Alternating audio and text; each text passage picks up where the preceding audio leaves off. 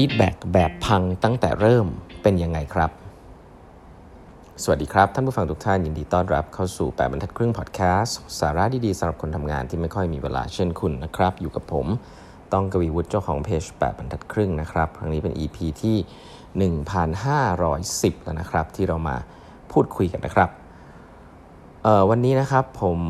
อยากจะเล่าถึงเรื่องของการให้feedback นิดหนึ่งนะครับ เพราะว่า จริงๆ ก็มีคนถามมาเยอะนะ ช่วงนี้จนช่วงครึ่งปีแล้วนะครับ ก็จะต้องมี session one on one อะไรกันอะไรแบบนี้นะฮะวันนี้จะจะขออนุญาตแชร์เรื่องอันนี้เป็นจากประสบการณ์แล้วจากทฤษฎีบางส่วนเนาะว่าคำพูดบางอย่างนะครับของการให้ feedback ซึ่งมันจะอาจจะทำให้เขาเรียกว่าอะไรอะ่ะอาจทำให้คุณไม่ได้ผลอย่างที่คุณคิดละกันนะครับอะลองลองลองลองมาทีละเริ่มนะ เราเคยได้ยินไหมคือผมว่าพี่ๆหัวหน้าหลาย ๆ คนเนี่ย เวลาที่เราเห็นน้องเนี่ยเวลาให้ feedback ที่จะชมอะไรเงี้ยก็เรื่องหนึ่งเนาะแต่ว่าเวลาเราจะให้ feedback ที่เป็น feedback ที่เป็นเขาเรียกว่าภาษาอังกฤษเรียก constructive feedback หรือ feedback ที่สร้างสรรค์ feedback ที่จะทำให้เขาดีขึ้นนะหรือภาษาไทยง่ายคือคำติเนี่ยว่าคุณควรจะทำไงได้ดีขึ้นบ้าง เขาทำอะไรได้ไม่ดี สิ่งเหล่านี้อยู่ใน category เดียวกันนะครับ ซึ่งผมต้องบอกว่า ถ้าคุณเป็นหัวหน้าที่ดีนะฮะคุณจะต้องคิดกับมันเยอะนะหัวหน้าที่ดีอะจะเริ่ม aware ว่า เอ้ย พูดยังไงดี จะเริ่มพูดยังไงใช่ไหมครับ หัวหน้าที่ไม่ดีผมต้องบอกเลยว่าเอะก็พูดเลยนะก็คือว่ายิ่งเป็นเรื่องที่แบบพูดแล้วแบบไปว่าน้องแล้วฉันรู้สึกดีอะไรเงี้ยมันมีนะ อันเนี้ยผมว่าคุณเป็นหัวหน้าที่อาจจะไม่มี empathy แล้วนะฮะต้องไปฝึกใหม่นะแต่ถ้าคุณเริ่มคิดแล้วว่าเฮ้ย ฉันจะบอกยังไงเขาดี ให้เขารู้ตัวนะความยากที่สุด ความยากที่สุดอะของการให้ feedback นะครับ ก็คืออย่างแรกก่อนก็คือกลุ่มคนนะฮะอันนี้หนังสือ Harding อะว่า Harding เคยบอกนะ Ben Horowitz เคยบอกว่า ความยากจริงในการให้ feedback หลาย ๆ ครั้งคือกลุ่มคนที่เป็นกลุ่มคนที่ทำงานได้ดีนะครับแต่ว่ายังมีอะไรที่ต้องปรับปรุงเช่น นิสัยไม่ดีเข้าคนอื่นไม่ได้นะครับแต่ว่าเป็นคนที่ทำงานได้ดี กลุ่มคนเหล่านี้จะเป็นกลุ่มที่อย่างมันจะมีปัญหาหนึ่งคือข้อแรกคือเราเราพูดไปแล้วเรากลัวเขาเสียกำลังใจนะครับข้อที่ 2 ก็คือว่าเรา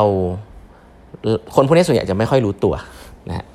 ความยากที่สุดของการให้ฟีดแบ็กเนี่ยมันคือทำยังไงที่จะเข้าไปเริ่ม conversation ให้เขา เริ่มรู้ตัวนะครับ สิ่งหนึ่งซึ่งมักจะมีพี่ๆเพื่อนๆนะครับพูดกันบ่อย ผมก็เป็นนะครับ ก็คือว่าเราไม่รู้ว่าเราจะทำยังไง เราก็เลยเข้าไปแล้วบอกว่า เออ พี่ขอพูดตรงๆนะ อ่าอย่างนี้นะซึ่งจริง ๆ แล้วเนี่ยมันเป็นสิ่งที่มีมารยาทมากๆนะคือว่าเฮ้ยเราเป็นหัวหน้าเราเนี่ย แต่เราก็เข้าไปแล้วก็ แต่เรานึกไม่ออกว่าเราจะใช้คำพูดยังไง เราก็เลยบอกเขาก่อนว่าเฮ้ยเราขอพูดตรงๆนะซึ่งเป็นสิ่งที่ดีนะเป็นการขออนุญาต permission แต่ว่าเราลองนึกภาพคนฟังนะอ่าคนฟังคนฟังเวลาแบบมีคนเดินเข้ามาแล้วขอพูดอะไรตรงๆเนี่ยจริง ๆ คนฟังบางกลุ่มก็อาจจะอะรู้สึกว่ารับได้และชอบนะแต่ส่วนใหญ่เนี่ยจะรู้สึกว่าเฮ้ยมันมีอะไรวะเหมือนมันเป็นเขาเรียกว่าเฮ้ยกูจะโดนด่าปะวะอะไรแบบนี้ถูกไหมครับเพราะฉะนั้นว่าจริง ๆ แล้วเนี่ยคำว่าขอพูดตรงๆเนี่ยหลาย ๆ ครั้งเนี่ยถ้าเราใช้เป็นคำพูดเริ่มต้นเนี่ยหลาย ๆ ครั้งเนี่ย อะแน่นอนอย่างน้อยคุณไมฟูไม่สิ่งที่ดีอย่างหนึ่งต้องบอกก่อนนะ คุณไมฟูว่าเฮ้ยเรื่องนี้เป็นเรื่องยากคุณเลยขอพูดตรงๆนะครับแต่อีกมุมนึงเนี่ยมันเป็นการบอกว่าคุณไม่มีความสามารถที่จะเฟรมมัน ในลักษณะที่ทำยังไงให้มันไม่เฮิร์ตฟีลิ่ง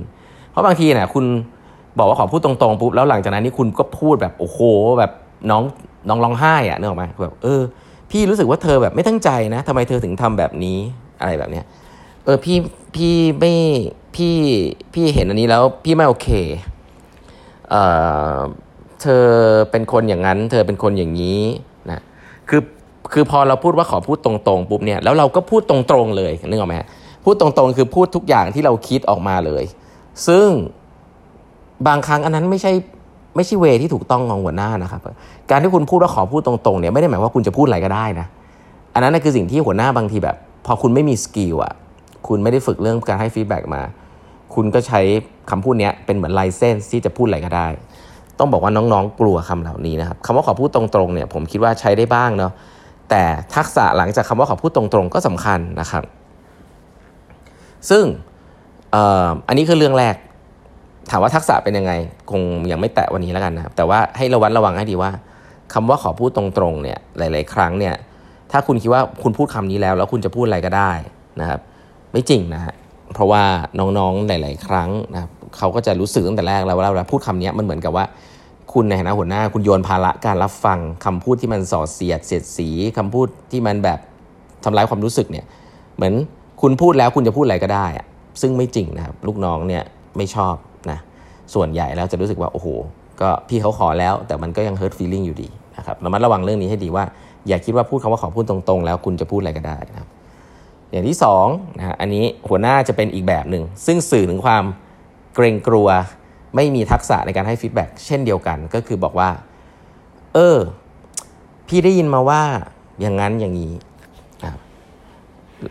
ในหนึ่งคือจะสื่อว่า อันเนี้ยพี่ไม่ได้คิดนะ แต่ได้ยินคนอื่นมาเลยเอามาเล่าให้ฟัง พี่เป็นห่วงนะ อืม คนอื่นเขาพูดอย่างนั้นเขาพูดอย่างนี้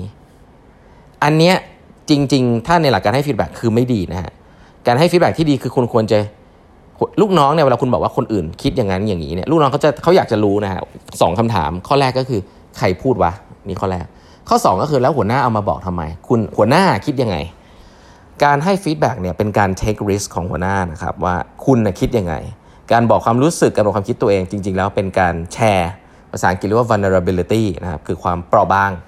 นะครับการแชร์ความเปราะบางตรงนี้เนี่ยจริง ๆ เป็นสิ่งที่ดีนะทำให้คุณสร้าง trust กับลูกน้องได้ แต่ถ้าคุณ เขาใช้คำว่าไม่มีทักษะเรื่องนี้คุณก็เอาง่าย ๆเลยว่า เอ้ยคนอื่นพูดมานะ นี่ไม่ใช่พี่นะ แต่เหมือนคุณเขาจะมาเคลือบบนไว้อะจริงๆคุณก็คิดนั่นแหละหลายๆครั้งคุณเนี่ยเป็นคุณคุณก็คิดคล้ายกัน คุณอาจจะเห็นด้วย เพราะถ้าคุณไม่เห็นด้วยอะคุณคงไม่มาพูดถูกไหมเพราะถ้าคุณไม่เห็นด้วยกับคำพูดเหล่านั้นของคนเนี่ยคุณก็คงไป search fact มาก่อนว่าเฮ้ยมันเป็นงั้นจริงเหรอใช่ป่ะแต่เวลาคุณพูดคำว่าคนอื่นพูดมาอย่างเงี้ย หลาย ๆ ครั้งในใจมันคือความความกลัวของเราเองที่เราไม่กล้าพูดตรงๆกับลูกน้อง สิ่งที่มันเกิดขึ้นก็คือ Impact ของฟีดแบ็กคุณมันจะลดลงไปเยอะมากครับเพราะลูกน้องเนี่ยจะไปโฟกัสกับเรื่องว่าใครพูด แล้วทำไมไม่มาพูดกับฉันแล้วไปบอกหัวหน้าทำไม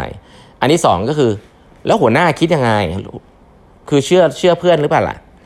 ถ้าถ้าถ้าเชื่อเพื่อนก็บอกมาสิก็หัวหน้าก็พูดมาสิหัวหน้าคิดยังไงกับอีกแบบหนึ่งก็คือ เอ้ย ถ้าหัวหน้าไม่ได้คิดอะไรแล้วมาบอกทำไมถูกปะอย่างเงี้ยมันก็เป็นการอ้อมในเป็นเป็นหลักการที่ คือคือคือก็คือว่าหัวหน้าเนี่ยไม่มีความสามารถใช้คำนี้เลยแล้วกันนะในการพูดฟีดแบ็ที่มันตรงแต่ไม่ทำร้ายความรู้สึกละกันนะครับซึ่งหลักการเนี้ยอาจจะใช้ผมแชร์ในวางก็คือว่าจริงๆแล้ววิธีที่ควรจะพูดก็คือพูดแฟกต์นะพูดตัวอย่างที่มันสเปซิฟิกพูดใน behavior ในสิ่งที่ลูกน้องทำจริง ๆ แล้วก็พูดว่ามันมีผลกับหัวหน้ายังไงในในความรู้สึกนะครับ feeling เป็นยังไง มันมี impact ยังไงกับคุณนะครับพูดตรงๆแบบนั้นไปเลย อย่าไปพูดในสิ่งที่คุณไม่เห็นว่า เขาเป็นคนอย่างนั้นเขาเป็นคนอย่างนี้นะฮะให้พูดไปเลยว่าสิ่งที่เขาทำมันมีผลกับคุณยังไงนะครับ อันนี้ผมไม่ลงรายละเอียดแล้วกันนะ อันนี้อาจจะเป็นอีกเรื่องหนึ่งซึ่ง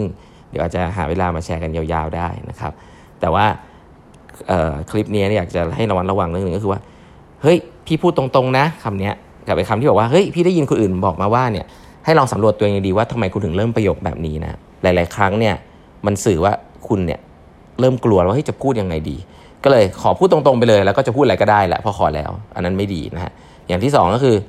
เฮ้ยอ้างคนอื่น เพราะฉันกลัวว่าพูดเป็นความคิดของฉันเดี๋ยวลูกน้องจะโกรธก็เลยไปอ้างคนอื่น 2สสิ่งนี้บอกถึงความใช้คำว่าไม่ได้ฝึกฝนการให้ทักษะของการให้ฟีดแบ็กละกันนะครับระมัดระวังให้ดีนะครับ วันนี้เวลาหมดแล้วนะฮะฝากกด subscribe แบบนัดครึ่ง podcast นะครับ แล้วพบกันใหม่พรุ่งนี้นะครับ